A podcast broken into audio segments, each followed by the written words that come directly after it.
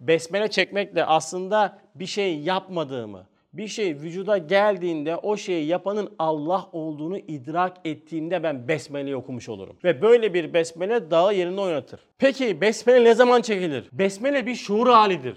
Aslında besmele her an çektiğimiz bir şeydir bizim. Ama biz bunu şuurlandıramadığımızdan dolayı bize getirisi yoktur. Yani sen yürümek isterken, bakarken, dinlerken, uyurken, kalkarken sürekli bir yaratılış duasında bulunuyorsun ve o yaratılış duasına cevap veriliyor. Besmele bu şuurun idrakidir. Hususi olarak da bir işte besmele çekmek o işi yapanın Allah olduğunun tasdikidir. Yoksa bir şey çekim de yapayım manası değildir. O iş olacaksa bu işi Allah yapıyor demektir besmele.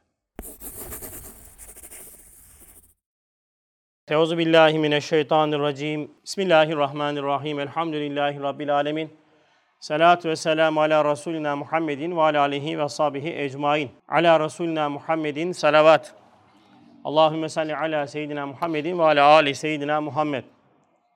Hoş geldiniz. Geceniz geceniz mübarek olsun. Okuması kolay, anlaşılması ve yaşaması zor olan konuya başladık. İkinci dersimiz, konumuz Bismillah. Birinci sözden okuyacağız. Hemen ilk dersimizi kısaca bir özetleyelim ki aklımızda kalsın. Üzerine e, ekle ekle gideceğimiz için geriden gelmek önemli. 15 gün yakın bir ara verdiğimizden dolayı dersi hatırlaması zorlaşabilir.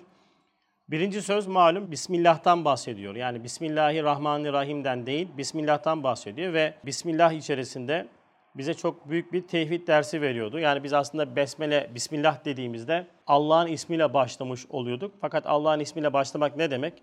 Bugün insana bakan tarafını konuşacağız. Ondan önce şunu konuşmuştuk. Bismillah her hayrın başıdır. Buradaki hayır e, işte besmele çektiğinizde işiniz bereketlenir, o iş hayırlı olur şeklinde en basit bir manadaki hayır değil. Aslında hayır bütün varoluşun adıdır. Yani bir şey vücuda gelecekse o şey hayırdır ve o şeyi vücuda getirecek güce sahip yegane varlık, vacib vücut Cenab-ı Hak'tır. Dolayısıyla ben aslında Bismillah derken Cenab-ı Hakk'ın o varoluşu gerçekleştirme duasını Cenab-ı Hak'tan istiyordum. Yani buradaki hayır vücuttur. Mesela ben bir şeyi yapacaksam Bismillah diyorum ve o şeyin yapılmasını Cenab-ı Hak'tan murat ediyorum. Fakat bunun önünde en büyük engel şu. Bu zamanda e, özellikle bu asırda iki tane varlığa var etme gücü, vehmi verilmiş. Bunlardan bir tanesi insan, biri de tabiat. Üstad Mesnevi de bunu ifade ediyor. 30 seneden beri iki tane tağut ile mücadelem var diyor. Biri insandadır, birisi alemdedir, birisi enedir, diğeri de tabiattır. Yani ben aslında Bismillah diyerekten öncelikle kendi nefsimde sonra da kainatta vehmimle oluşturmuş olduğum ilahlık putunu kırıyorum. Yani aslında her besmele çok büyük bir tevhidin ifadesi olduğunu konuşmuştuk. Ve bu cümle çok önemli, çok lisan üzerinde dikkat çeken bir cümle. Biz dahi başta ona başlarız diyor. Yani biz dahi başta onla başlarız demiyor. Onla başlamak ayrıdır, ona başlamak ayrıdır. Bütün tefsirler, Kur'an'ın tefsirleri hep Bismillah ile başlar. Fakat Risale-i Nur yapacağı tecdidin zeminini hazırlamak adına belki de bu cümleyle bize çok önemli bir işaret fişeğini e, gösteriyor, atıyor ve diyor ki biz diyor besmeleye başlayacağız. Yani besmele ne demek? Yani bu cümle biz dahi başta ona başlarız. Besmele'nin besmelesidir. Yani besmele anlatılacak ya, anlatılacak olan Bismillah'ın Bismillah'ı şu cümledir. Yani bunu mesela biz genelde geçiştirilir maalesef. İşte biz dahi başta ona başlarız. Yani biz de Bismillah'la başlarız. Hayır Bismillah'la başlamıyor. Bak burası çok önemli bir ayrıntıdır. Yani bazen gözden kaçırılabiliyor ve hatta düz bir okumayla geçiştirebiliyor. Biz dahi başta ona başlarız ayrıdır. Onla başlarız ayrıdır. Onla başlarız deseydi evet biz de Bismillah'la başlarız derdik kabul. Ama öyle demiyor. Diyor ki biz ona başlarız. Yani Bismillah nedir? Varlık sahasında ben Bismillah kullanırken ne anlatıyorum? Kainat Bismillah derken neyi anlatıyor? Bunu göreceğiz. Yani içerisindeki tevhidi yakalayacağız. Devamında şu cümle geçiyordu. Bil ey nefsim şu mübarek kelime İslam nişanı olduğu gibi. Burası da önemli. Buradaki İslam kelimesi Hz. Adem Aleyhisselam'la başlayan ve Hz. Muhammed Aleyhisselatü Vesselam ile kemale eren dinin umum adı İslam'dır. Yani Hz. Adem Aleyhisselam İslam'ı anlatmıştır. Hz. Lut Aleyhisselam İslam'ı anlatmıştır. Hz. Nuh Aleyhisselam İslam'ı anlatmıştır. Hz. Musa Aleyhisselam İslam'ı anlatmıştır. Hz. İsa Aleyhisselam İslam'ı anlatmıştır. Hz. Muhammed Mustafa Aleyhisselam da İslam'ı anlatmıştır. Bütün bu din hakikati İslam çatısı altında toplanır. İşte bunun sayfeler ve kitaplar şeklinde uzantıları, ayrıntıları vardır. Peygamber Efendimiz'e aleyhissalatü vesselam Hatemül Enbiya denilmesinin bir hikmeti de bütün peygamber neslinin sonuncusu olması. Aynı zamanda peygamberler vasıtasıyla bize getirilen vahyin en kemal manada, en net bir şekilde ifadesinin adıdır Hatemül Enbiya. Dolayısıyla Besmele İslam nişanı olması İslam'ın bütün öğretisinin temelinde hep tevhid vardır. Dikkat ederseniz bütün peygamberlerin Kur'an-ı Kerim içerisinde, ümmetleri içerisinde yapmış oldukları en büyük mücadele tevhid mücadelesidir. Bunun mesela numunelerini Nuh Aleyhisselam üzerinden görebiliriz. İşte İbrahim Aleyhisselam üzerinden çok net görebiliriz. Mesela İbrahim Aleyhisselam'ın çok ciddi şekilde bir putlarla, putperestlikle uğraşması vardır. Peygamber Efendimiz sallallahu aleyhi ve sellem zamanında da ciddi şekilde bir putperestlik vardı. Dolayısıyla peygamberler gelmiş oldukları toplum içerisinde bir ateizmi, bir dinsizliği değil, yanlış din algısını ortadan kaldırmak adına gelmiştir. Yoksa hiçbir zaman insanlık ateist olmamıştır. Ateizmde ifade edilen şu andaki bizim maalesef özellikle ehli imanın korkmuş olduğu bu fikir akımının aslında altyapısı kesinlikle yoktur. 1500'lü yıllarda başlamıştır ateizmde ifade edilen. Özellikle komünizm zamanlarında çok zirveye çıkmıştır ama insanlık fıtratına tamamen aykırıdır. Hiçbir şekilde insan inançsız yaşayamaz. Bu bir hakikat. Ha problem şudur. İnsanın fıtratından gelen inanç ihtiyacı ile peygamberlerin getirmiş olduğu inanç sistemi arasındaki çatışma büyük problemdir. Yani mesela ben şimdi bir insan olarak inanma ihtiyacı hissediyorum ve bunu her şekilde mutlaka göstermiş insanlık. Mesela en ilker kabilelere gittiğiniz zaman bile ortada bir tane ağaç koyuyorlar, etrafında dönüyorlar işte diyorlar ki gökyüzü tanrısı, işte şimşek tanrısı, işte güneş tanrısı gibi bir sürü ifadeler kullanıyorlar. Bakın insanlık fıtratında bir inanç hakikati vardır.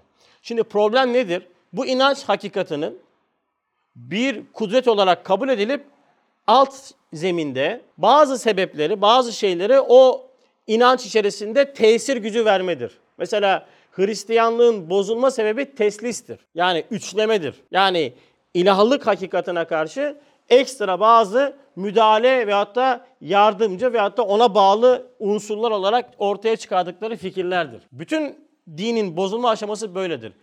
Müslümanlıkta teslis yoktur. Yani Müslümanlığı bizim itikadımızı bozan teslis değildir. Ne derler? Bize üçleme değil, dörtleme vardır. Bunun ismini ben bilmiyorum da uyduramadım bir şey. Yani biz ne yapıyoruz? İşte onlar teslis yaparken biz sebebe veriyoruz. Kendi kendine oldu diyoruz. Değil mi? Tesadüfe veriyoruz. Tabiata veriyoruz. Bak bu da bizim itikadımızı bozuyor. Dolayısıyla bütün din hakikatinin ortak değeri tevhiddir ve Bismillah bütün İslam'ın nişanesidir. Yani Hazreti Adem besmele çekmiştir. Hazreti Nuh Aleyhisselam besmele çekmiştir. Hazreti İbrahim Aleyhisselam besmele çekmiştir. Hazreti Muhammed Mustafa Aleyhisselam da besmele çekerek bütün İslam nişanını ortak olarak hepimize bizlere ders vermiş. Dolayısıyla aslında ben Bismillah derken aslında yapmış olduğum işi yapan mercinin farkındalığını yakalıyorum besmeleyle. Yakalayabilirsem tabii zordur. Ama bunu mutlaka yapmamız lazım. Çünkü bizden istenen daha önceki derste ifade ettiğimiz gibi besmeleyi söylemek değil, besmeleyi okumaktır. Okumak ayrıdır, çekmek ayrıdır. Mesela biz çok tesbih çekeriz ama tesbihlerde ifade edilen zikirleri okumak o halet içerisine girmekle olur. O yüzden Risale-i üzerinde şöyle ders veriliyor bu. Mesela diyor ki Eyüp vari, Yunus vari, İbrahim vari diyor. La uhubbil afilin bak. İbrahim vari la uhubbil afilin de. Yunus vari la ilahe illa ente subhaneke inni kuntum minez zalimin de. Yani nefsine, kainata, istikbale baktığında bütün o kompozisyonu okuyup o halet içerisinde sen la ilahe illa ente subhaneke inni kuntum minez zalimin dediğinde Yunus vari şekilde söylemiş olursun. Öteki türlü söylemediğinde o yapılan zikir boşa geçmez ama gafletle yapılan zikirdir. Yani çok büyük kazançtan çok cüzi bir kazanca düşeriz. Ha bizim için tabii böyle mesele uhrevi olunca kazançtaki düşüklük pek etki etmiyor bizi. Yani ama mesele bir ticarette bir düşüklük olsa, kazanç kaybı olsa o zaman ortalığı yıkarız yani. Değil mi? Her gün 10 kilo börek satıyorsun da işte bir gün 7 kilo, bile bile 6 kilo düşse ya olsun ya 4 kilodan bir şey olmaz demeyiz ya. Neden? Ha mesela din olunca böyle dinde orta gelir seviyesinde çok rahat bir din anlayışımız vardı. Yani çok kasmaya gerek yok da işte Sonuçta gafletle yapılan zikirler de feyizden hali değildir demiş diyor üstad. Ama gafletle yapılan zikirlere de gafletle devam edin demiyor. Bizim işimiz bunda derinleşmektir. Zor olan da bu zaten. Evet şimdi geldik bu haftaki konumuza. Şimdi diyor ki Bismillah ne büyük bir tükenmez kuvvet ne bitmez bir bereket olduğunu anlamak istersen şu temsili hikayeciye bak dinle. Şimdi burada şunu konuşacağız. Besmele çektiğimizde biz Bismillah diyoruz. Bakın Bismillah bir kelimedir. Bir kelime. Fakat Bismillah'ın içeriğine baktığımız zaman biz şunu söylüyoruz. Şimdi kelimenin içerisini açtık. Bir ismi Allah diyoruz. Yani Allah'ın ismiyle diyoruz. Yani Allah'ın ismiyle demedim. Ne demek? Ben o Allah kelamı içerisinde, Allah lafzı içerisinde şuurlu olayım olmayayım. Hiç önemli değil. Allah lafzı zata bakar. İçerisinde 99. İşte Cevşen'de geçen 1001. Hakikatta sonsuz esma ilahi bir. Hatta ve hatta bütün sıfat ilahi iki ve bütün şuunat ilahi içinde barındıran bir kelamı söylemiş oluyorum. Yani ben Bismillah derken aslında onu okuyabilirsem bütün bu Allah lafzı içerisinde Cenab-ı Hakk'a ait olan bütün sıfatları, esmaları, şuunatı zikreden bir şeyi söylüyorum ve o bende iki tane şey hasıl ediyor. Birisi kuvvet, birisi de bereket. Ha şimdi kendimize sorduğumuz zaman ben gerçekten besmele çektiğimde bu kuvveti görebiliyor muyum? Bu berekete mazhar olabiliyor muyum? Olduğumuz zaman da mutlaka olmuştur, oluyordur, olması da lazım ama ve lakin çoğu zaman olmuyoruz. Sebep çünkü bizden istenen Allah lafzını ifade ederken Allah'a ait bazı vasıfların bende gözüken şeylerini terk etmemiz. Yani vehmi gücümden, kendime uydurmuş olduğum güçten sıyrılacağım. Esbabın tesirinin ortadan kalktığını kendi dünyamda müşahede edeceğim. Esbabın tesirinin olmadığını müşahede edeceğim ve besmele çektiğimde aslında bütün esbabı yırtıp kendi gücümden de vehmi gücümden de sıyrılıp mutlak bir kuvvet ve güce sığındığımın farkına varacağım. O zaman o kuvvet ve bereket olacak. Ha, bu kolay mı? Bu çok ciddi bir eğitim ister. O yüzden bizim e, yolumuzun en zor kısmı budur işte. Hakaik imani üzerine çok ciddi çalışma yapılması gereken bir iştir. Bir ömür boyu sürecek. Belki hayatımız boyunca bir kere besmele çekeceğiz veya çekmeyeceğiz. E peki bir kere çekip çekmeyeceksek bu kadar uğraş niye? En azından besmele çektiğini iddia edip öteki tarafa aşağı aşağı ve aşağı bir ismi Hasan deyip gitmeyeceğiz. Ve hatta şöyle olacak. Cenab-ı Hak diyecek ki bize ya sen evet tamam uğraştın, ettin, gayret ettin. Hani kanaat notundan geçeceğiz. Ama öteki türlü Allah muhafaza kendimizi besmele çekiyor diyerekten kendi ismimi, kendi nam hesabıma hareket etmiş olarak aleme ahirete gidip müflis olarak kalmak var. Çok büyük bir şey bu ha. Yani şirkle gitmedikten sonra ahiret kolaydır ama mesele en büyük sıkıntı şirktir ve şirkin bu zamandaki en büyük şubesi insanın kendi benliğidir, enedir. Ve besmele bu eneyi insanın enfüsünde kıran en büyük İslami baltadır.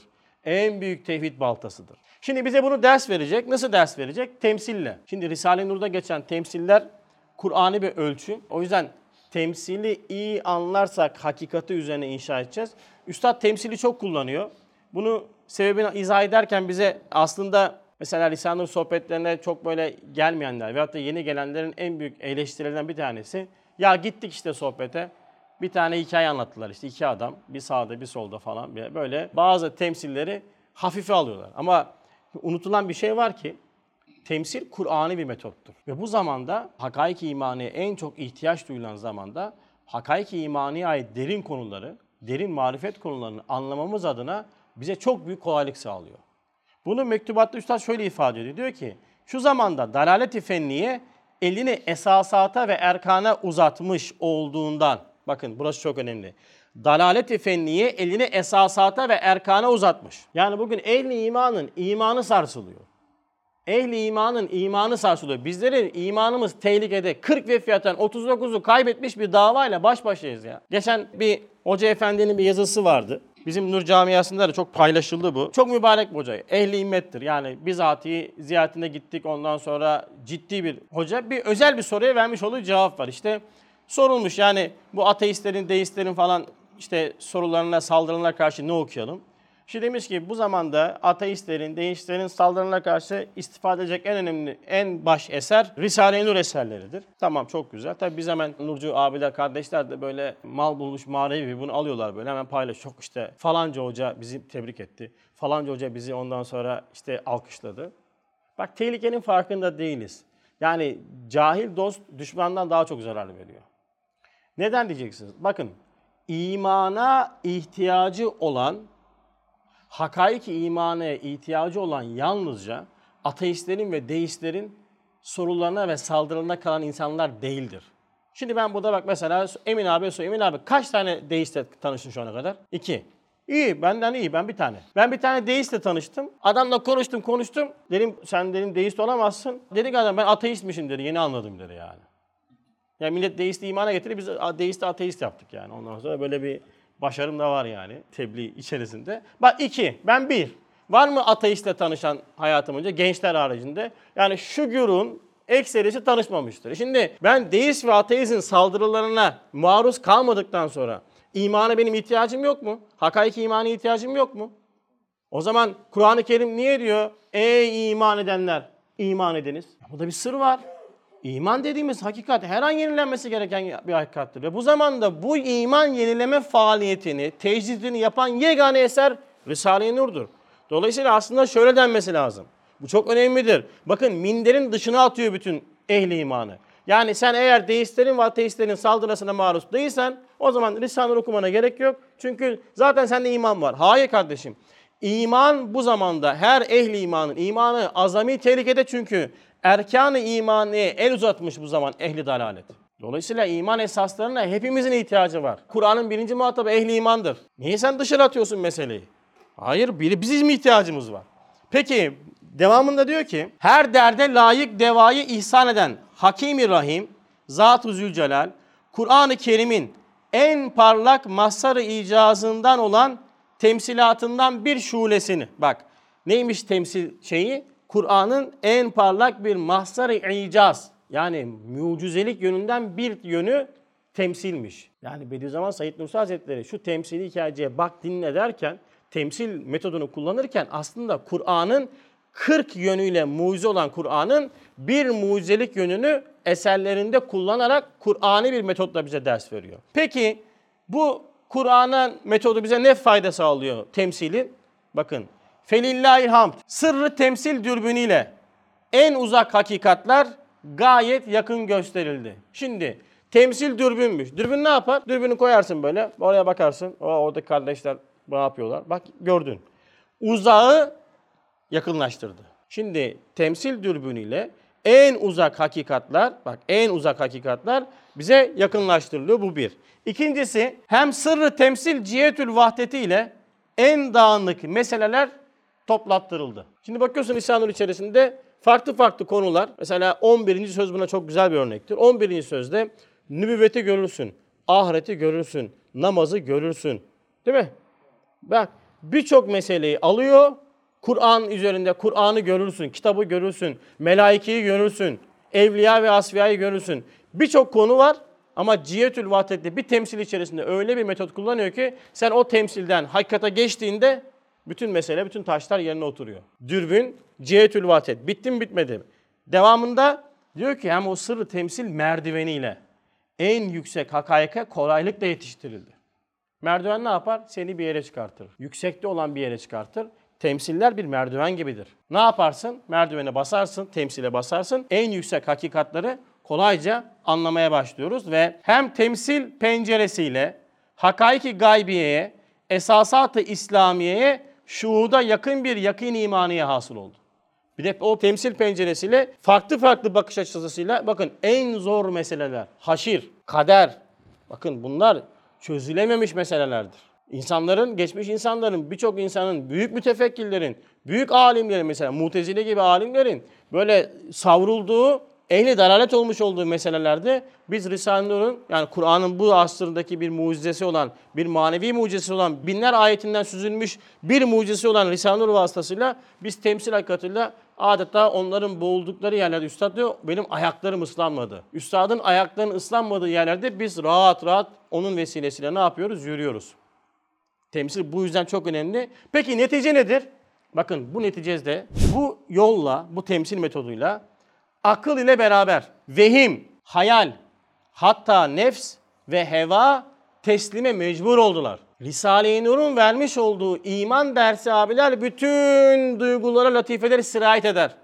Şimdi bakın biz yemekte Kuru fasulye yedik diyeyim. Şimdi ben kuru fasulye yedim. Elhamdülillah. Cenab-ı Hak hamdolsun. Şimdi benim vücuduma kuru fasulye girdi. Ben bu kuru fasulyeyi vücudumdan nasıl atarım?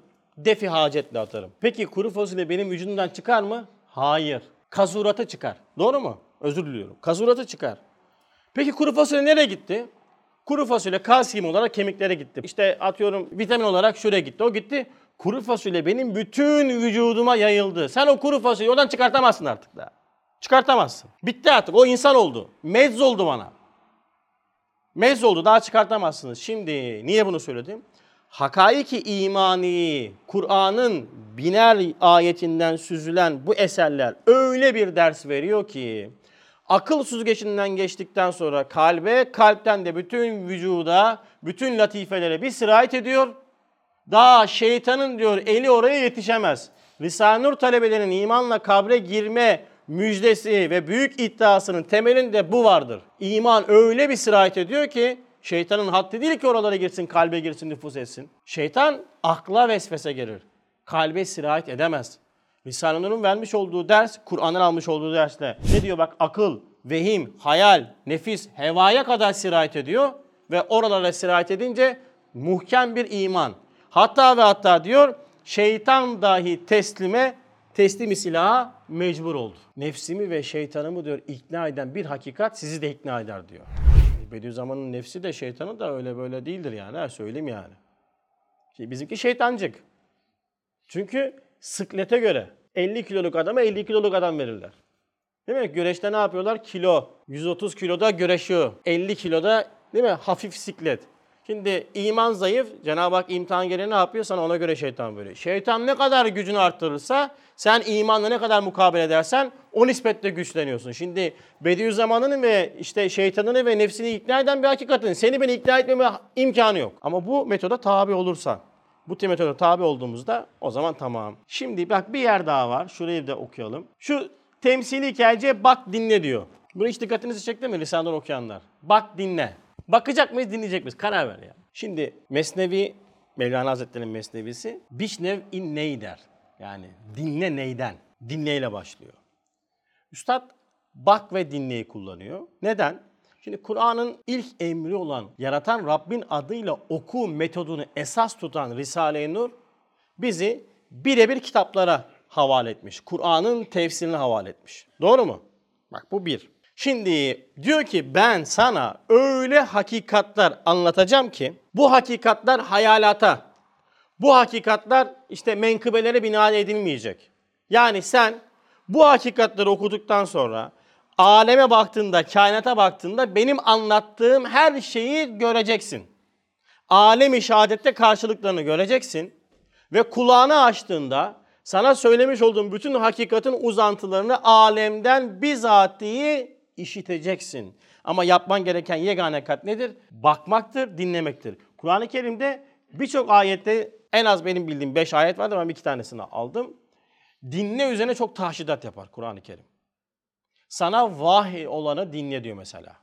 Veyahut hepimizin bilmiş olduğu Cuma namazında en azından ezberlemiş olduğumuz var ya Estaizu billah işte fe iza kur'an Kur'an'ı festemi'une ve ensitu. Değil mi? Bak susunuz.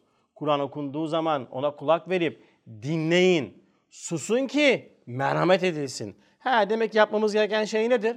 Abiler dinlemektir. Dinlemesek ne olacak? Dinlemesek şu olacak bakın. Bakmazsak ve dinlemezsek Kur'an-ı Kerim'in emridir bu. İşaretleyeceğiz de bu Üstad bunu tefsir ediyor. Bakmazsak ve dinlemezsek ama ondan önce yaratan Rabbin adıyla okumazsak ve bakmazsak ve dinlemezsek gözlerimiz olacak ama görmeyeceğiz. Bu görmemek şu değildir bakın böyle değil. Rahmeti görmeyeceğiz. Hikmeti görmeyeceğiz. Adaleti görmeyeceğiz. Kör olacağız ve onlar ahirette kör olarak dirilecekler de ifadeyle bu dünya hayatında göremediğimiz hikmet, rahmet ve adaleti bizatihi de kabirde de maalesef göremeyeceğiz. Allah muhafaza. Bak kulakları vardır onlar işitmezler. Neyi işitmezler? Kainatta bütün sesler, bütün sadalar ne diyor? Cenab-ı Hakk'ın tesbihidir. Bütün sadalar, bütün asvat değil mi? Zikirdir diyor. Peki ben bunu niye duyamıyorum? Çünkü Kur'an'ın kendi dünyamızda maalesef eğitimine kendimizi tabi tutmadığımızdan dolayı. Şimdi temsile geçiyoruz. Temsili hızlı bir şekilde okuyorum. Yani bildiğiniz için hızlı okuyacağım. Bedevi Arap çöllerinde seyahat eden adama gerektir ki bir kabile resminin ismini alsın ve himayesine girsin. Ta şakilerin şerrinden kurtulup hacatını tedarik edebilsin. Yoksa tek başıyla hassiz düşman ve ihtiyacatına karşı perişan olacaktır. İşte böyle bir seyahat için iki adam sahraya çıkıp gidiyorlar. Onlardan biri mütevazıydı, diğeri mağrur. Mütevazi bir reisin ismini aldı, mağrur almadı. Alanı her yerde selametle gezdi. Bir katü tarika rast gelse, yani bir yol kesiciye rast gelse, ben filan reisin ismiyle gezerim, şaki defolur, ilişmez. Değil mi? Ben filanca reisin gezince şaki yani o eşkıya, yol kesici gidiyor. Bir çadıra girse ondan bile hürmet görür. Öteki mağrur bütün seyahatinde öyle belalar çeker ki tarif edilmez. Daima titrer, daima dilencilik ederdi. Hem zelil hem rezil oldu. Şimdi temsil üzerinden gittiğimizde temsilde bir Bedevi Arap çölleri var. Bedevi Arap çöllerinin temsilde üstad kullanırken genelde dünyayı çöle benzetir. Birçok temsilde dünya çöl metaforuyla bize anlatılır. Neden çöl? Dünyanın zahirisinde peyir hakikati yoktur. Yani dinin nefyettiği, tahkir ettiği dünyanın hakikati olmayan üçüncü yüzüdür. Bunu Üstad 32. sözde anlatıyor. Yani dinde dünya çok lanetlenmiştir. Çok böyle ağır ifadeler var yani dünya ve dünyalık peşinde koşanlar için. Cife tabirini kullanıyor mesela. Leş manası. Ama üstada sorular diyor ki yani ehli velayet dünyayı böyle ifade etmiş hadisten almış olduğu derste. Fakat sen diyor bütün kemalatı dünya hayatı içerisinde gösteriyorsun. Bu tezat değil mi? Bunlar da din anlatıyor, sen de din anlatıyorsun. Bu diyor ki dünya cifredir, sen diyorsun dünya olmaz, dünya bize lazım. Üstad diyor ki dünya üçe ayrılır. Dünyanın bir Allah'a bakan, esmaya bakan ciheti var. Bir de ahirete bakan tarafı var. Biz bu iki nokta için dünyayı çok severiz. Ama dünyanın cifede ifade edilen kısmı dünyanın üçüncü yüzü, hakikati olmayan yüzüdür. Yani benim vehmimde oluşturmuş olduğum, Allahsız baktığım, esmasız baktığım yönüdür, ahiretsiz baktığım yönüdür. O yüzden bu cihette dünya cifedir. Şimdi Bedevi Arap çölleri örneği verirken şu da var. Çöl hayatı içerisinde organize yoktur. Mesela siz çöl hayatı içerisinde her çadır kendi hayatını yaşar. Kimse kimseyi tanımaz, kimse kimseyi bilmez.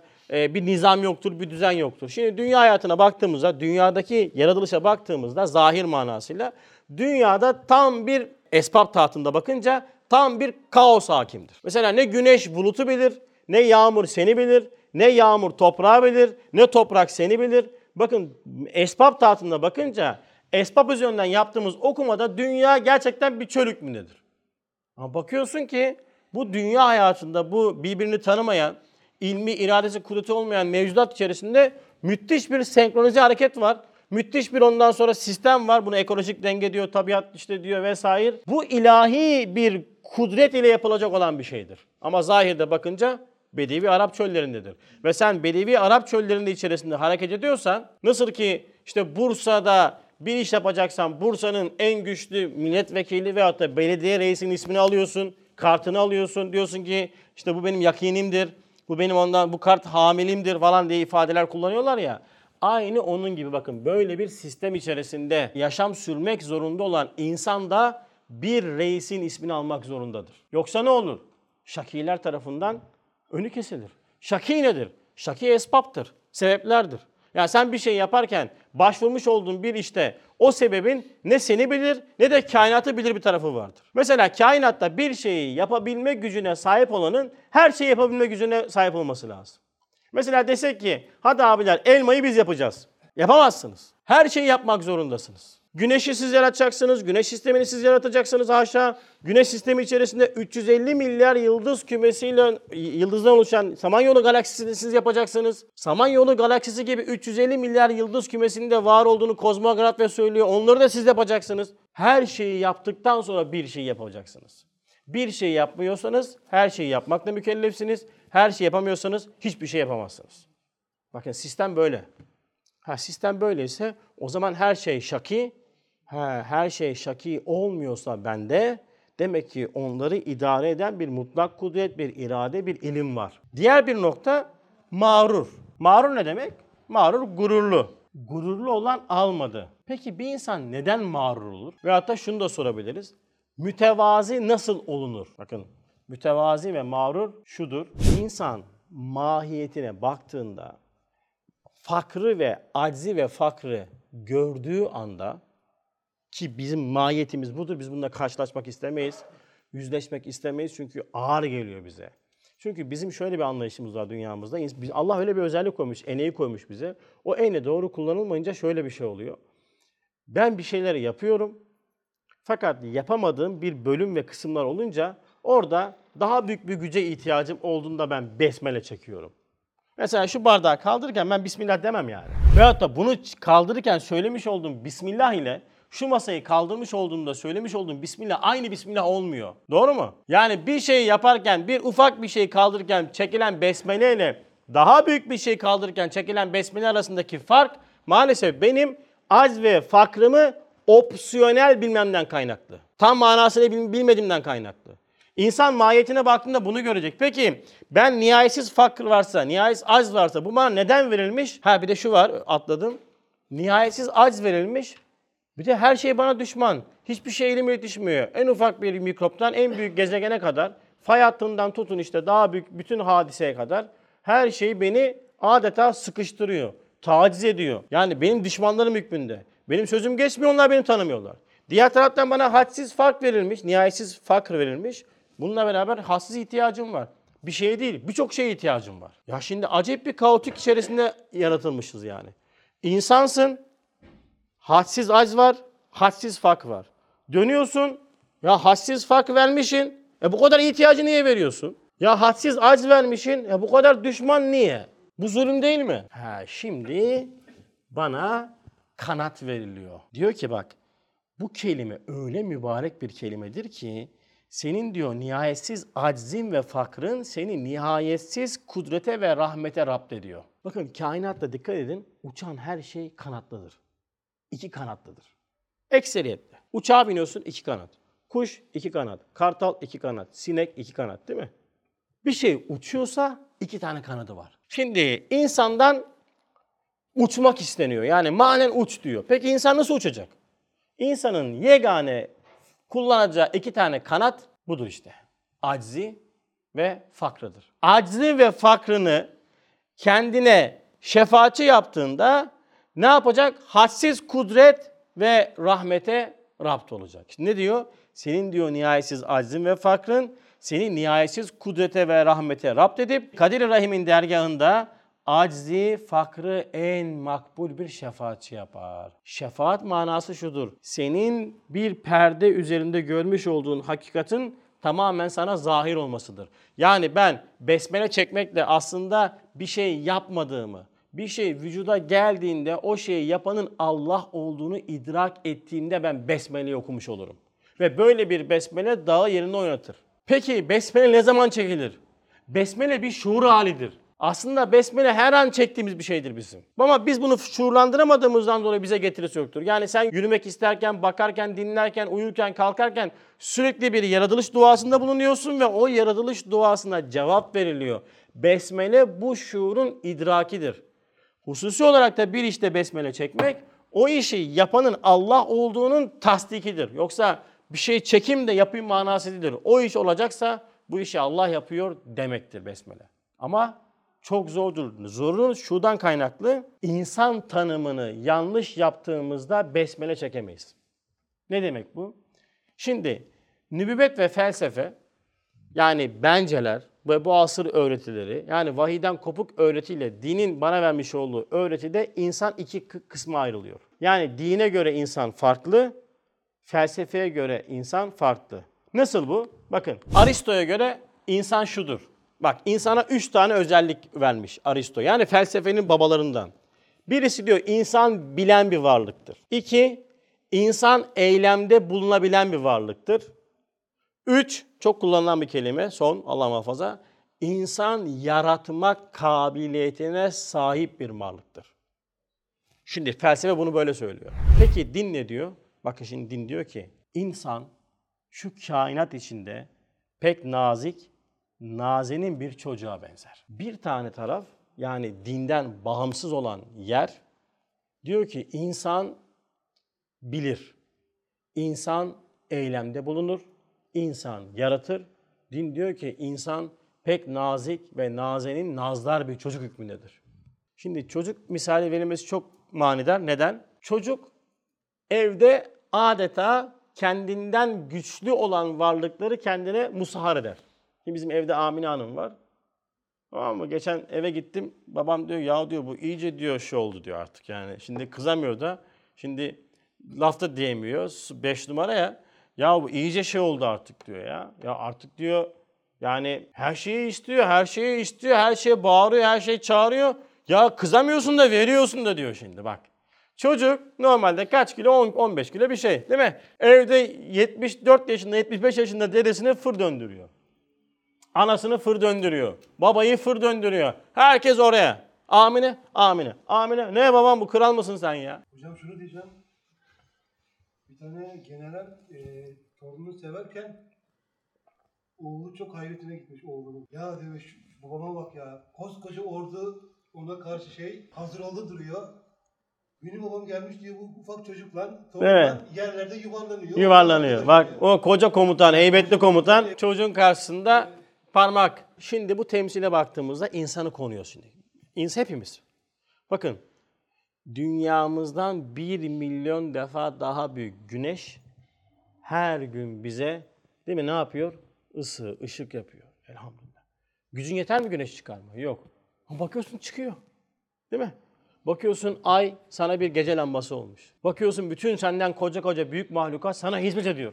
Merkezde seni koymuş Cenab-ı Hak. Bütün kainatı senden döndürüyor. Şimdi Aristo'nun işte felsefenin söylemiş olduğu insan bir şeyi yaratma kabiliyetindedir. Şimdi bak yağmurlar azalmaya başladı, işte barajlar kuru- kurumaya başladı. Hadi bakalım ey insan, hadi teknoloji elinizde, hadi yapay zeka yapıyorsunuz. Hadi yapın bakayım bir su. Hadi yapın doldurun barajlarınızı. Yapamazsın. Felsefenin iddiası koca bir yalan. Ama o felsefenin iddiasından öyle bir etkileniyoruz ki maalesef farkında olmadan biz de aynı o şeyle bir şeyleri yaptığımızı iddia ediyoruz. Nasıl? Bakın nasıl ki diyor nazdar bir çocuk ağlamasıyla, istemesiyle, hazın haliyle matluplarına öyle muvaffak olur, öyle kaviler ona musahar olurlar ki o matluplardan binden birisine bin defa kuvvetçiyle yetişemez.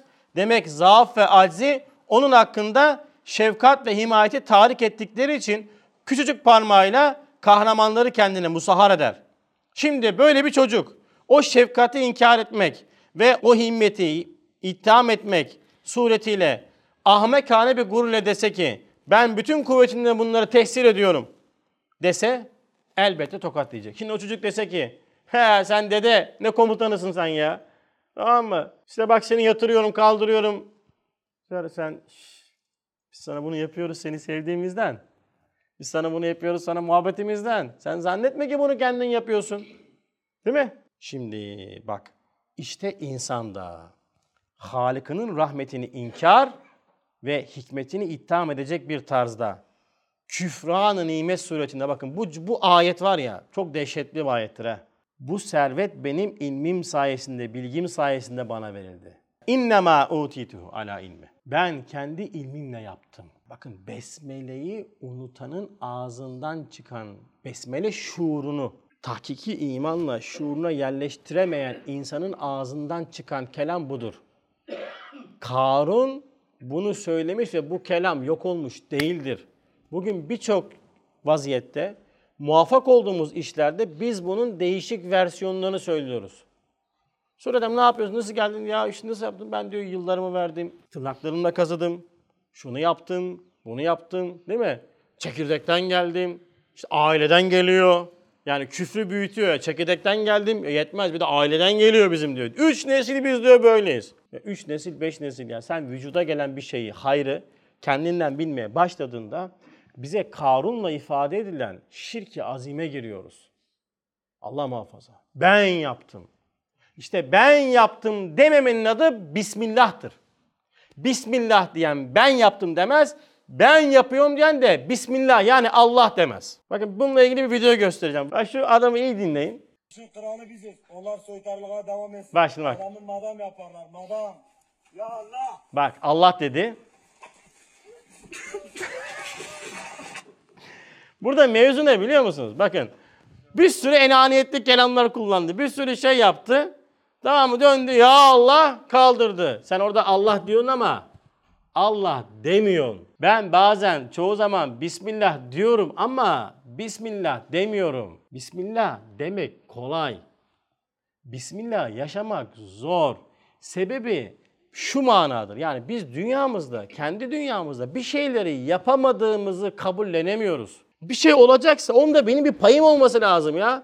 Cüz'i bir payım olsun, az bir payım olsun. Yok diyor Kur'an. Yani o şey hayırsa, o şey vücuda geliyorsa, o şey olacaksa sen onda pay koparamazsın. Yani 0.005'te çay ocağına ortaksın diye filmde anlatıyor da herifin teki. Yok ya öyle bir şey yok diyor. Sana ne var? Sende acz var. Sende fakr var. Sende başka bir şey yok. Ama ama bak şimdi biz de burada şey yapıyor. Yok diyor. Kur'an tekrar tekrar söylüyor. Ya diyor ki bak yok. Bir şey oldu. Vücuda çıktı. Bunu Allah yaptı. Ha orada şer oldu. Bunu yine Allah yaptı ama sen sebep oldun. Ama niye ben şerre sebep oluyorum da hayra yapamıyorum? Çünkü sen nefsi emmare taşıyorsun. Nefsi emmare taşıdığın müddetçe senden hayır çıkmaz. Salatalıktan vişne suyu çıkmadığı gibi değil mi? Salatalıktan vişne suyu çıkmadığı gibi nefsi emmare taşıdığın sürece senden hayır çıkmaz. Ol ki hayır çıkıyor. Ufacık incir çekirdeğinden koca inciri yaratan, ufacık bir çekirdekten koca ağacı taşıttıran senden de bu hayrı çıkartıyor. Sen Bismillah de. Sana düşen Bismillah'tır başka bir şey değildir. Ama bizim dünyamızda bu çok zor. Çünkü bakın biz bu manayı acz ve fakrı nefsimizde okuyamadığımız gibi alemde de okuyamıyoruz. Aleme baktığında ki bir dahaki derste geldiğimizde kainat üzerinden Besmele'yi okuyacağız. Mesela Üstad 23. de bak şunu söylüyor. Bakın şu cümle. Bir diyor gözsüz akrep, ayaksız bir yılan gibi haşerata mağlup olan insana. Bak ne kadar diyor ya Aristo felsefe. insan bilmeyi bilen bir varlıktır. İnsan eylem yapabilen bir varlıktır. İnsan yaratma gücüne sahip bir varlıktır. İnsanı böyle şişiriyorlar. Diyor ki Kur'an, insan bir gözsüz akrebe, ayaksız bir yılan gibi haşerata mağlup olan insana, bak şimdi, bir küçük kurttan ipeği giydiren, bak bir küçük kurttan ipeği giydiren, zehirli bir böcekten yani arıdan balı yediren, onun iktidarı değil. O çocuğun evi böyle parmağında dolaştırması gibi bana bu kadar kainatın hizmet etmesinde ne sır varmış? Onun iktidarı değil, zaafının semeresi olan tehsiri Rabbani, ikramı Rahmani'dir. Bugün bütün dünyayı başımıza dert etmemizin temelinde hep besmele şuurundan uzak yaşamamız vardır. Ne zaman ki besmele şuuru uzaklaştı, Allah demedik, yapan benim dedik. Cenab-ı Hak madem sen yapıyorsun, ha buyur yap bakalım şimdi, hadi. Hadi yap, bunu da yap, onu da yap, bunu da yap. Ya kardeşim bu kadar yapmalı fiilin içerisinde senin dahilin yok. Niye kendimizi Kur'an'ın iman eğitimine tabi tutmuyoruz? Niye bu benlikte hem dindar olacağım hem de her şeyi ben yaptığımı iddia edeceğim? Bakın bir hadis-i şerif okudum şimdi. Birisi atmış çok hoşuma gitti. Kaydettim. Üzerine biraz düşüneceğim. Cennetin diyor işte saraylarını isteyen diyor övülmekten hoşlaşmasın. Bak şimdi övülmekten hoşlaşmasın diyor. Ne? Neyi?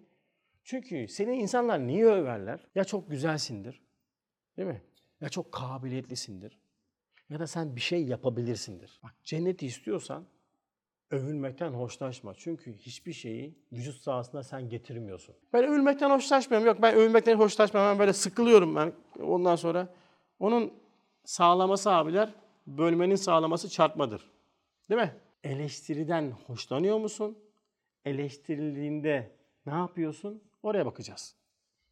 Övülmekten hoşlanır. Herhalde nice övülmekten hoşlanır. Kim hoşlanır zahirde? Eleştirdiğimizde, bir kusurun söylendiğinde hmm, hmm, diyorsan kusura bakma sen övülmekten hoşlanıyorsundur. Övülmenin temelinde Allah muhafaza insanın kendinden bir şey yapma kabiliyeti vardır yani. Çok dehşetli bunlar. Yani. Bak bunlar bunlar tespihle falan temizlenmezler bilin. Bak şu şu şu şirk öyle 3-5 tespih çekmek ondan sonra subhanallah falan demekle bitmez bu iş. Bu iş bizim hayatımızın temelidir. Besmele çekmek belki bir ömür boyu bizim en büyük gayemiz olacak. Bir kere çeksen bak bütün ömrünü kurtaracak bir şuur halidir yani. Allah hepimize nasip etsin. İşte ey insan madem hakikat böyledir gururu ve enaniyeti bırak. Benlikten sıyrıl. Benliğin koca bir aldanış olduğunun farkına var. Sende gözüken bütün kemalatın kaynağı, merci Cenab-ı Hak olduğunu, bende baştan aşağı acz ve fakirten başka bir şey olmadığını, bunun farkında ol. Ubudiyetin dergahında acz zaafını istimdat lisanıyla, fakru hacatını tazarru ve dua lisanıyla ilan et, abd olduğunu göster. Yani abd olduğunu göstermek istiyorsak hiç olduğumuzu anlamak zorundayız. İşte besmele en ufak şeyden en büyük şeye kadar, en küçükten en büyüğe kadar her an bizim şuurumuzda canlı olması gereken bir tevhid şuurudur. Azami bir şuurdur. Öyle kelamla ifade edilir ama arkasında Cenab-ı Hakk'ın zatına kadar giden müthiş bir kuvvet vardır. Fakat o kuvvetin bende gözükme şartı kesinlikle ve kesinlikle kendi az ve farkımı anlamak da olur. Bunu anlamadıktan sonra çölde seyahat eden ve kabile reisinin ismini almayan adam gibi oluruz. O sandıkları kaldıran adam gibi yani. Yaparsın yaparsın. Tamam mı? Onu yaparım, bunu yaparım, madam yaparım, bunu yaparım, alayınızı böyle yaparım, ben bunu yaparım, bunu yaparım. Hadi bismillah Allah dersin. O kadar enaniyetten sonra senin kullanmış olduğun Allah yalnızca kelam olur. O da işte böyle sandıkları devirirsin. Ya sandık devirmek ne demektir? Bugün bütün problemlerimizin temelinde kendimize verdiğimiz bir şirk, bir hubel putunun maalesef dimdik ayakta durmasıdır. Bu putu kırmanın yegane yolu besmeledir. Besmelenin insana bakan tarafı budur. Bir dahaki dersimize geldiğimizde besmelenin tabiat üzerinde yani e, kainat üzerindeki numunelerini göstereceğiz inşallah. Cenab-ı Hak bu şuuru yaşamayı hepimize nasip eylesin. Subhaneke la ilme lena illa ma allamtena inneke entel alimul hakim ve ahiru davahum elhamdülillahi rabbil alemin. El Fatiha.